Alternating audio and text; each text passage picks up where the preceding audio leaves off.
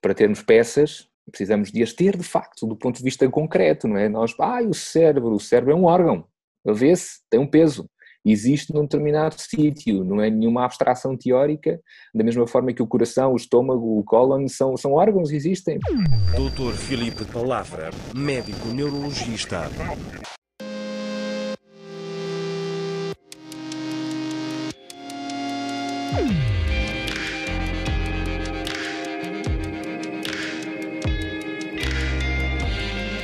Carne esperta. Sou o Bicho, um jornalista do mundo das máquinas com o objetivo de investigar a inteligência humana. Olá, vamos então começar. 1. Um, Conte-me um exemplo de inteligência humana a acontecer. Bem, eu sou neurologista e trabalho no dia a dia eh, frequentemente com crianças, sou também neurologista pediátrico e o nosso dia a dia está cheio de exemplos de inteligência humana a acontecerem tanto mais que observamos o desenvolvimento das crianças e a maneira como elas integram os múltiplos conhecimentos que vão aprendendo, por exemplo, da matemática, e resolvem um problema que nós lhe colocamos quando, do ponto de vista psicométrico, estamos, por exemplo, a tentar eh, quantificar o nível de inteligência com o objetivo diagnóstico. Eu vejo doentes dos 0 aos 100, tenho a possibilidade de ver ambos os espectros uh, dos problemas da inteligência humana, ou melhor, ambas as extremidades desse mesmo espectro. Por um lado, a inexistência de algumas capacidades e as ditas perturbações do desenvolvimento intelectual, quando de facto a matéria não existe, e por outro, a perda dessas mesmas faculdades no âmbito das doenças neurodegenerativas. 2. Conte-me um exemplo de falta de inteligência humana a acontecer se por um lado se encontra dotada de um conjunto de ferramentas que lhe dão eh, um certo estatuto de genialidade, eh, do outro lado da moeda encontram-se coisas como, por exemplo, ontem termos ouvido um dirigente político de um país asiático sugerir que inalar combustíveis poderia ser bom para eh, resolver a pandemia à Covid-19. Portanto, a estupidez humana também não tem efetivamente limites e nós, muito infelizmente, no dia a dia vamos vendo estas coisas acontecerem. E há um grave problema associado a tudo isto: é que muitas destas pessoas têm uma exposição pública tal que têm uma grande probabilidade de conseguir arrastar atrás de si um conjunto de indivíduos que, de uma forma mais ou menos fundamentalista, vão reproduzir essas mesmas ideias. E os fundamentalismos infelizmente também estão entre nós do ponto de vista eh, social, do ponto de vista humano, eh, são também um exemplo de, eh, às vezes, uma, uma profunda falta de inteligência a acontecer. 3. Definição de inteligência. E se nós olharmos um bocadinho para a história da, da psicologia, da psicologia clínica, não existe propriamente um consenso sobre como definir inteligência uh, e, e, como é que nós a podemos uh, operacionalizar, essa mesma definição. Howard Gardner um, propôs a teoria das inteligências múltiplas, eu creio que essa talvez se aproxime um bocadinho mais daquilo que nós, do ponto de vista clínico, vamos vendo no, no dia a dia. A inteligência lógica, a visoespacial, a verbal, a intra, a interpessoal. É isso que nós vamos vendo. No fundo, parece haver uma espécie de matriz em que a pessoa dispõe de um conjunto de ferramentas que lhe permitem, de uma forma mais ou menos hábil, mais ou menos rápida, mais ou menos eficaz, resolver um conjunto de problemas que lhe surgem no dia a dia. E é por isso que nós vemos, de facto, por exemplo, crianças com uma extrema apetência para resolverem determinado tipo de problemas matemáticos, mas essas mesmas crianças podem ter imensas dificuldades do ponto de vista cinesiológico, isto é, ter assim uma certa dificuldade de coordenação motora. Uma definição de inteligência, eu creio que ela estará muito mais próxima desta dimensão multidimensional, passo o pleonasmo, eh, que vos apresentei, do que propriamente daquela coisa única que no, no, no início do, do, século XX se, se, desenvolveu. De qualquer das formas, foi também com base nessa mesma definição que muitos dos trabalhos que levaram eh, ao aparecimento dos testes psicométricos foram feitos, e se não fosse essa mesma definição, se não fosse essa perspectiva, nós hoje não teríamos talvez muitos dos instrumentos que vamos utilizando na prática clínica para poder avaliar precisamente estas mesmas situações. Portanto, tudo tem o seu mérito. 4. Relação entre inteligência e conhecimento. Dá-nos a sensação, por aquilo que estudamos, das definições da inteligência, por aquilo que vamos discutir, que ter inteligência é ter o conhecimento necessário para conseguir resolver uma determinada situação. Mas muitas das coisas até se resolvem uh, sem, digamos assim, sem essa benção do conhecimento. Se nós pensarmos, por exemplo, na dita inteligência sinestésica ou cinesiológica, portanto, diz respeito à capacidade da própria pessoa se movimentar num determinado ambiente e que nós vemos expressa uh, nas mais belas peças de bailado, por exemplo, que encontramos por aí, é óbvio que é necessário um conhecimento ehm, subjacente à realização desse mesmo movimento, mas acima de tudo é necessária uma graciosidade de movimento, uma coordenação perfeita desses movimentos que quase que passa ao lado daquele conhecimento puramente racional que nós uh, imediatamente pensamos quando falamos da palavra conhecimento. Eu diria que o conhecimento tem necessariamente que fazer parte do conceito de inteligência, ehm, mas não é uh, somente inteligência e, portanto, o, Aqui o todo é claramente superior uh, ao tamanho e à dimensão de cada uma das partes, embora o conhecimento seja necessariamente uma dessas partes. 5. Relação entre inteligência e experiência. Entramos aqui um bocadinho depois na lógica da filosofia um, ehm, fenomenológica, isto é, eu disponho de um conjunto de informação, para aumentar o meu conhecimento tenho que sair da minha esfera, entrar na esfera do objeto, ter a experiência com o objeto e regresso a mim próprio enriquecido com mais conhecimento. Portanto, a experiência faz parte desta, desta via uh, e o cérebro aprende muito com base na experiência. Do ponto de vista clínico, uma coisa que nós ensinamos aos alunos de medicina e que é de facto uma, uma coisa extremamente importante na nossa prática é mais vale ter 20 anos de experiência do que um ano de experiência repetido 20 vezes lidarmos com situações novas, uh, olharmos para um determinado problema clínico com perspectivas diferentes e que vão sendo modificáveis pelo avanço do próprio conhecimento, garante-nos um conjunto de competências, de skills, que nos permitem ter uma experiência muito mais enriquecedora. 6. Relação entre inteligência e emoções. O ser humano é um ser muito emotivo, muito emocional e é esta emocionalidade que dá graça. Nós não, não conseguiremos ser humanos sem expressar na nossa atitude, na nossa vivência, no nosso próprio conhecimento e experiências do dia a dia, para utilizarmos as palavras que vamos aqui invocando, sem lhes incutir eh, essa mesma emocionalidade. Choramos, rimos, ficamos tristes, amamos, odiamos. O cérebro vive mergulhado num conjunto de substâncias químicas que, através das suas sinapses, permitem que se gerem estes mesmos sentimentos, estas mesmas emoções, este corpo, esta carne esperta que nós uh, efetivamente somos.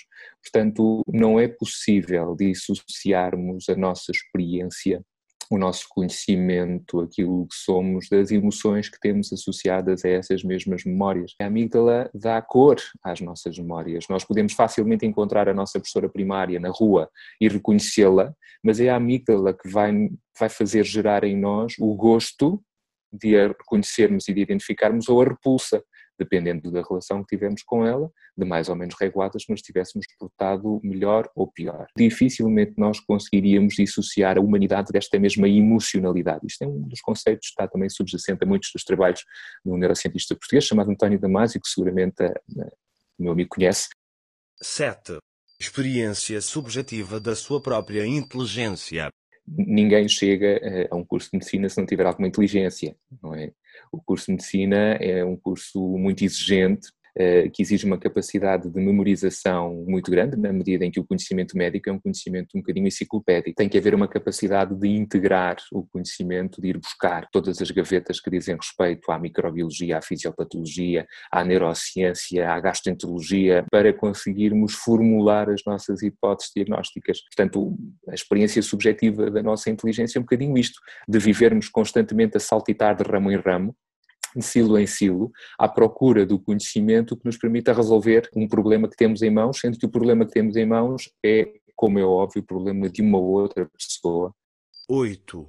O que faz os humanos inteligentes para lá dos outros animais? Enquanto neurologista, eu vou dizer: o cérebro é um órgão que funciona muito para além daquilo que nós tínhamos conceptualizado há poucos anos atrás. Parece que todos os anos nos surpreendemos com mais qualquer coisa que que foi descoberta no funcionamento do nosso cérebro, na maneira como ele se liga com os outros órgãos e, e, acima de tudo, com a maneira como ele se relaciona com o mundo interior e com o mundo exterior. Nós estávamos convencidos até há pouco tempo atrás que o cérebro era uma espécie de, de um passarinho que estava engaiolado num conjunto de membranas fibrosas a que dávamos o nome de meninges e que não comunicava com o exterior. A verdade é que eh, os últimos anos nos têm mostrado que o cérebro é um órgão sistémico, eh, está muito mais voltado para o exterior do que aquilo que nós pensávamos, e eu acho que é isto que faz com que eh, o ser humano seja este ser colorido, eh, profundamente emocional, que tem neste órgão um, uma sede eh, fulcral de funcionamento afetivo, social, comportamental, intelectual e que dá de facto cor ao nosso dia a dia. Quanto mais o estudamos, mais nos convencemos de que ele tem uma estrutura e um funcionamento relativamente diferente daquilo que acontece com o cérebro de uma galinha ou com o cérebro de um ratinho. Se nós olharmos, por exemplo, para o cérebro do ratinho que estudamos no laboratório, e se olharmos, por exemplo, para a parte do cérebro do ratinho que diz respeito ao sentido do olfato, vemos quão diferente do ponto de vista estrutural são estes mesmos órgãos.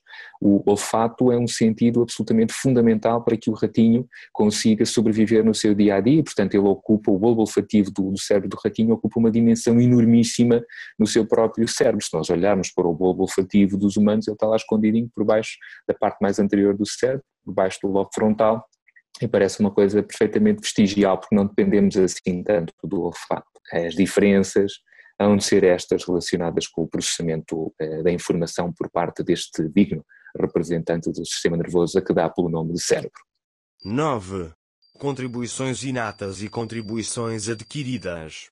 Pois voltamos um bocadinho àquela questão da experiência, não é? Às vezes quando falamos com os miúdos, ou até mesmo com os alunos de medicina, para explicar um bocadinho como funcionam as coisas no, no nosso corpo, um, ehm, eu costumo utilizar muito o exemplo dos computadores. No fundo, o computador foi feito à luz daquilo que é mais ou menos o funcionamento do, do cérebro humano. Nós temos um conjunto de peças. Essas peças definem o hardware. Essas peças precisam de ser montadas de uma determinada maneira, precisam de se ligar de uma determinada maneira para que possam funcionar, para que possa originar uma resposta a partir do processamento da informação por essas mesmas peças. Mas o tipo de resposta que nós encontramos depende dos programas, do software, que esteja de facto dentro uh, dessas peças, que diga qual é, qual é, a peça que começa a funcionar, qual é a peça que dá a resposta número 2 e como é que isso tudo se encadeia para no final termos uma resposta organizada. Nós partimos mais ou menos de um nível basal uh, de, de possibilidades e é depois o ambiente, a experiência, esta interação com os outros e com o meio exterior que ditam um pouco a forma como moldamos uh, esta nossa capacidade. 10. Qual é a importância do corpo? Para termos peças, um, precisamos de as ter de facto, do ponto de vista concreto, não é? Nós, ah, o cérebro, o cérebro é um órgão, a vê-se, tem um peso existe num determinado sítio, não é nenhuma abstração teórica, da mesma forma que o coração, o estômago, o cólon são, são órgãos, existem, portanto, eh, tudo, tudo isto está montado para ser um sistema biológico. O corpo é o que dá concreção a tudo isto do que estamos a falar, não é possível é, falarmos destas eh, experiências e deste conhecimento e da inteligência sem termos as peças que lhe dão um sustentáculo. Portanto, o corpo é absolutamente fundamental por isto e porque dá forma àquilo que somos de facto. 11. Como é que ele percebe se alguém é inteligente e se não está a fingir? Dada a multidimensionalidade da inteligência, eu creio que é relativamente fácil nós percebermos quando existe realmente um déficit porque se existe um déficit, existe um problema, ele não se há de exprimir única e exclusivamente num aspecto particular do comportamento ou do raciocínio ou da memória daquela pessoa, há de ter seguramente uma interferência negativa no funcionamento desta rede. E se assim é, se há ali uma peça que não está a funcionar convenientemente, haveremos de chegar à conclusão que, logicamente, haverá determinadas tarefas, determinadas funções, determinados aspectos do funcionamento dessa mesma rede que não poderão estar uh, a funcionar uh, da mesma maneira. O pensamento clínico uh, e crítico é fundamental para irmos apurando esta nossa percepção da existência do déficit. Às vezes precisamos de tempo para o fazer, não é uma coisa automática. O diagnóstico, por exemplo, de uma doença degenerativa implica muitas das vezes algum tempo para percebermos quão profundos são esses mesmos déficits e como é que eles evoluem até chegarmos a um, a um diagnóstico final. 12. Qual humano mais inteligente que conhece? Quer dizer, nós perante uma pergunta como esta, facilmente nos lembraríamos dos grandes génios da matemática, da física, da química, do, dos prémios Nobel que foram eh, surgindo ao longo de toda a nossa história. Mas eu, por achar que isto é, é um tema assim tão próximo do nosso dia a dia, eu diria que o ser mais inteligente que eu conheço, ou conheci, foi o meu avô materno, o meu avô Artur. O meu avô era analfabeto, não conseguia ler nada mas aprendeu a tocar guitarra portuguesa sozinho. E foi convidado para, na nossa terra natal, ir acompanhar todos os fadistas que por vezes eh, por lá passavam, da mesma forma que teve a coragem de emigrar para a França eh, e onde trabalhou e onde residiu vários anos. E é uma experiência de vida muito difícil. Eu próprio também fui imigrante, eu trabalhei em Espanha durante alguns anos, onde exerci também neurologia no Centro de Esclerose Múltipla da Catalunha, em Barcelona, e tive a experiência do que é mudar de vida. Já dizia o Vitorino Mésio, só há três palavras que nos deixam doentes e de cama, que são mudar de vida. E ter esta experiência de mudar de vida sem reconhecer uma única letra, sem saber falar outra língua que não fosse o português corriqueiro do dia a dia que o meu avô conhecia no início do, do século XX, em meados do século XX também, eh, acho que é um exemplo paradigmático de quão resiliente pode ser de facto a, a, inteligência humana. Mais do que o Albert Einstein, ou mais do que o Lavoisier, ou mais do que o Stephen Hawking, o meu avô, que era analfabeto, era um homem extremamente inteligente. 13. Como varia a inteligência do humano para o humano? Todos nós somos definidos por um conjunto de peças que funcionam de uma determinada forma. Quanto mais peças a pessoa tiver e quanto mais oleadas elas tiverem, melhor. Portanto, se alguém vive a vegetar em frente a uma televisão, a ver aqueles programas que todos reconhecemos como banais, para não dizer outra coisa qualquer, não será difícil perceber que ao fim de alguns anos tem como que o seu cérebro amolecido eh, pela banalidade dessa mesma informação. Por outro, se tivermos alguém que nas mesmas circunstâncias e dispõe das mesmas peças, vive a sua vida a ler, a ter experiências diferentes, a falar com as pessoas, a interagir com as pessoas, ao fim de alguns anos as diferenças serão óbvias. E isto faz-nos pensar um bocadinho, uh, e isto tem que ver um pouco com a minha atividade clínica também do dia a dia, na forma como estamos neste momento a educar as nossas crianças e na forma como pensamos e vemos a interação com gadgets, com dispositivos móveis, que muitas das vezes, de uma forma quase que doentia, dominam a nossa existência enquanto tal. Não é difícil nós irmos a um restaurante, agora é um bocado mais difícil por causa das medidas de contingência, mas não era difícil irmos a um restaurante e olharmos para a mesa ao lado e estarem quatro pessoas, cada uma com o seu telemóvel e com o seu tablet, e, e cada uma a, a mexericar naquela coisa sem interagirem entre si. Isto leva-nos a pensar como serão as aptidões linguísticas, como serão as capacidades de comunicação destas pessoas ou das gerações que virão a seguir se nós não nos esforçarmos por contrariar um bocadinho esta tendência.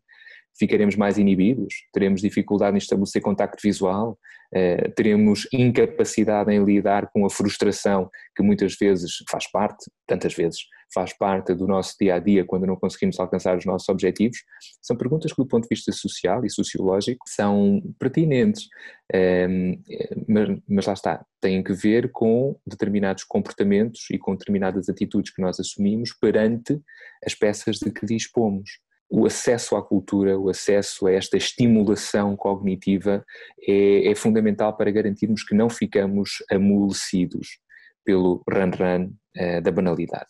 E isso é que é realmente preocupante quando as massas procuram apenas e só conhecimento banal, quando não se inquietam com coisas que às vezes acontecem no nosso dia a dia e que infelizmente não têm a cor que nós gostaríamos que tivessem, mas que têm necessariamente que gerar uma resposta. Não é admissível que alguém venha sugerir que inalar gasolina trata a Covid-19. Não é admissível que alguém venha sugerir que um desinfetante injetado num sítio qualquer pode funcionar como uma espécie de, de lexívia para os pulmões. O que é isto? 14. Como é que um humano pode aumentar a inteligência? Isto não é a mesma coisa que ir ali à farmácia comprar um comprimido e vem a inteligência cá para dentro. Nem se pode comprar às sacadas no supermercado. Se nós oferecermos às nossas crianças e ao longo do nosso tempo eh, de vida no planeta Terra, oferecermos a nós próprios ehm, a capacidade de diversificar os estímulos a que somos submetidos, de lidar com situações novas, de, de estar, acima de tudo, aberto a novas experiências, a novos contactos, a, a, a novas formas de ver nós estamos necessariamente a contribuir para que eh, estas peças que cá se encontram dentro possam funcionar um bocadinho melhor, um bocadinho como aquelas rodas dentadas que nós estamos habituados a ver nos cartoons, não é? Portanto, olhamos para o cérebro humano e é um conjunto de rodas dentadas ali a funcionar. Elas podem funcionar mais ou menos depressa em função disto mesmo. Portanto, aumentar a inteligência um, implica treinar na reabilitação de um acidente vascular cerebral. Uh, nós vemos diferenças, certo? Consoante o tipo de órgão musculado que está por detrás desse mesmo acidente vascular cerebral. Se nós formos ler o De Profundis Valsa Lenta, do José Cardoso Pires, que traz eh, digamos assim, eh, ao público em geral aquilo que é a experiência de passar por um acidente vascular cerebral, de ficar com uma séria perturbação de linguagem e de conseguir depois ultrapassá-la e escrever um livro belíssimo, como é o De Profundis Valsa Lenta, vemos como é que um cérebro eh, de um homem que dedicou a sua vida às letras se conseguiu reerguer depois de uma catástrofe, como é efetivamente um acidente vascular cerebral. E, portanto, eh, estes mesmos desafios que, mais uma vez, dão cor eh, à nossa vida, são também importantes instrumentos de reabilitação permanente deste, deste órgão que dá pelo nome de cérebro. 15.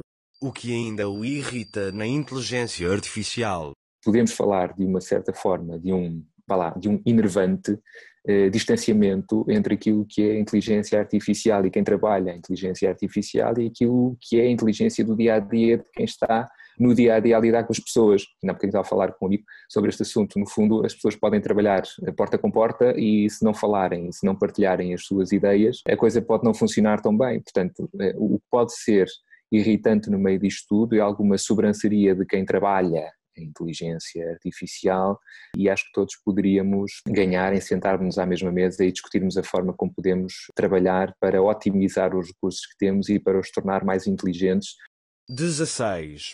Impacto positivo da inteligência artificial. Por exemplo, a análise das imagens de uma ressonância magnética pode ser mais ou menos automatizada, utilizando determinados algoritmos, poderá de facto ser otimizada, nunca com a perspectiva de poder ser uma substituta um, ehm, da, da presença humana ou da mão humana.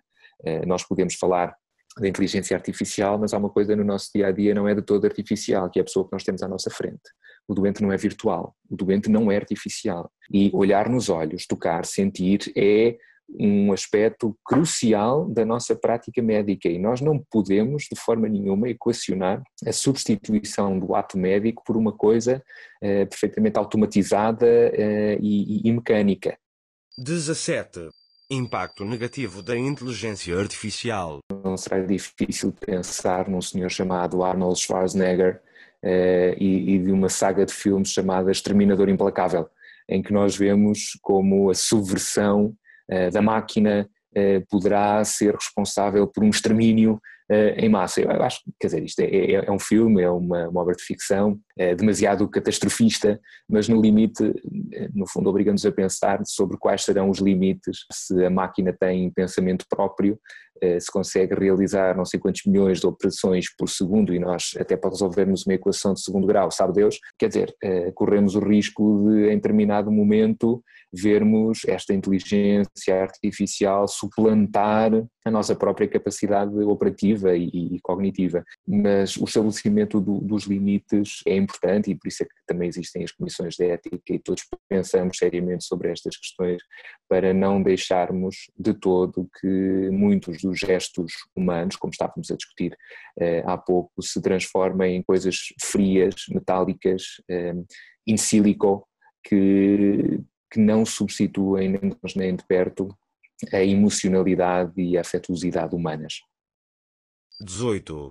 Inteligência Natural e Artificial em 2050. Isto faz lembrar um bocadinho aquelas previsões do, do professor Chibanga, do Ricardo Araújo Pereira. Eu não tenho a menor pretensão de funcionar aqui como uma espécie de professor Chibanga eh, da futurologia sobre a inteligência dita natural versus artificial. A evolução tem vindo a ser feita no sentido, e voltamos aqui de novo à esfera do conhecimento médico tem vindo a ser feita no sentido de nós melhorarmos determinados gestos que podemos realmente automatizar, que podemos uh, otimizar para poupar tempo e dedicar o nosso tempo a quem realmente dele necessita, como sejam de facto os nossos doentes, para falarmos com eles, para estarmos com eles e para os vermos como deve ser. Uh, Custa-me compreender que uh, em algum momento se possa dizer a um médico, o senhor tem 15 minutos, se faz favor, para ver este doente, uh, mas se for um doente parkinsónico ele pode demorar 15 minutos a chegar da sala de espera ao gabinete do próprio médico, chega lá e o que é que a gente diz? Olha, o seu tempo de antena acabou, passar bem, muito obrigado. Isto não pode acontecer. Portanto, nós precisamos de tempo para dedicar às pessoas, para dedicar aos nossos estudantes, às pessoas que realmente necessitam da nossa presença, e volto a dizer, existem médicos porque existem doentes. E esta mesma humanidade do ato médico, esta mesma emocionalidade associada uh, à medicina, não pode em momento nenhum ser subvertida pelo ambiente mecânico, matemático e, e frio da, digamos assim, desta artificialidade que estamos aqui a tentar comparar com a naturalidade da nossa coisa. 19. O que tem os humanos para além da inteligência? Tanta coisa. Acima de tudo, por esta conversa que fomos tendo aqui, fomos percebendo que estas peças que se juntam para definir o corpo humano e que depois são pintadas de diferentes cores por toda esta emocionalidade já nos dão a entender de quão diversa pode ser de facto a existência, a existência humana e de quão ímpar é cada um de nós. Os humanos têm esta capacidade plástica de pensar fora da caixa, de pensar fora do algoritmo de programação. Eh, e é esta criatividade que faz com que eh, de vez em quando surjam na nossa vida coisas absolutamente geniais e, que, que a marcam de uma forma tão profunda. 20.